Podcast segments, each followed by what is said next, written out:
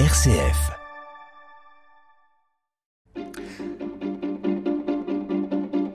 L'agenda des régions, les idées sorties des radios RCF. On ouvre notre agenda des régions ce matin. Depuis 2010, le repas gastronomique des Français est inscrit par l'UNESCO patrimoine culturel immatériel de l'humanité. Un réseau de cités doit voir le jour en France pour promouvoir cette pratique sociale coutumière destinée à célébrer les moments les plus importants de la vie.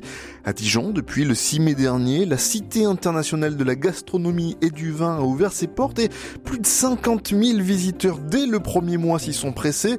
Tout l'été, en plus de l'offre permanente, de nombreuses animations sont proposées au public. Alors on rejoint à Dijon euh, Christophe Lapostole de RCF en Bourgogne. Vous avez choisi de nous donner envie d'une visite dans cette cité.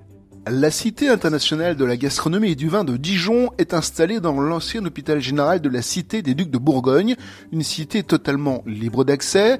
C'est dans ce cadre que tout l'été, des ateliers, des conférences ou des dégustations sont proposés aux enfants comme aux adultes, des animations payantes ou gratuites, comme le 23 juillet et le 21 août, deux grandes chasses au trésor en accès libre. Un village des métiers de bouche accueille tout à chacun pour des découvertes gustatives avec des produits comme le cassis ou la moutarde et encore bien d'autres gourmandises. La cuisine expérientielle propose aussi des démonstrations culinaires avec des chefs comme Roman Tichenko, l'ancien top chef. Passage obligé également la cave de la cité avec plus de 3500 crus du monde entier dont 250 bourgognes à déguster au verre. La cité Simon propose aussi une école pour apprendre à déguster ses grands vins.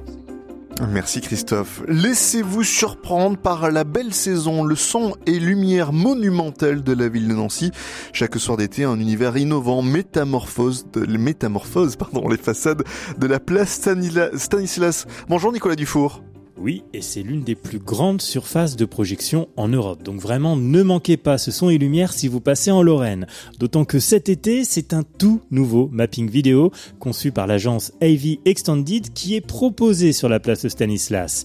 La belle saison évoque une journée symbolique à travers plusieurs tableaux qui redonnent vie à l'histoire de Nancy. Sont représentés notamment la bataille de 1477, la Renaissance, le règne de Stanislas, l'Art Nouveau ou encore l'Art déco. Et pendant 20 minutes, vous êtes enveloppé par des visuels contemporains projetés en symbiose avec une création musicale, attention, composée spécialement par l'artiste French 79. Donc la belle saison, un spectacle gratuit et quotidien à contempler tous les soirs cet été à 22h45 à Nancy.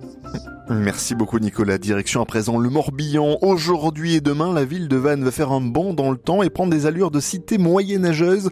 Cap sur l'an 1387. Claire Le Parc, bonjour. Bonjour et oui, cette année, les fêtes historiques de Vannes célèbrent une rencontre. En juin 1387, Olivier de Clisson est invité par le duc Jean IV à assister à la session du Parlement de Bretagne à Vannes et à inaugurer le château de l'Hermine.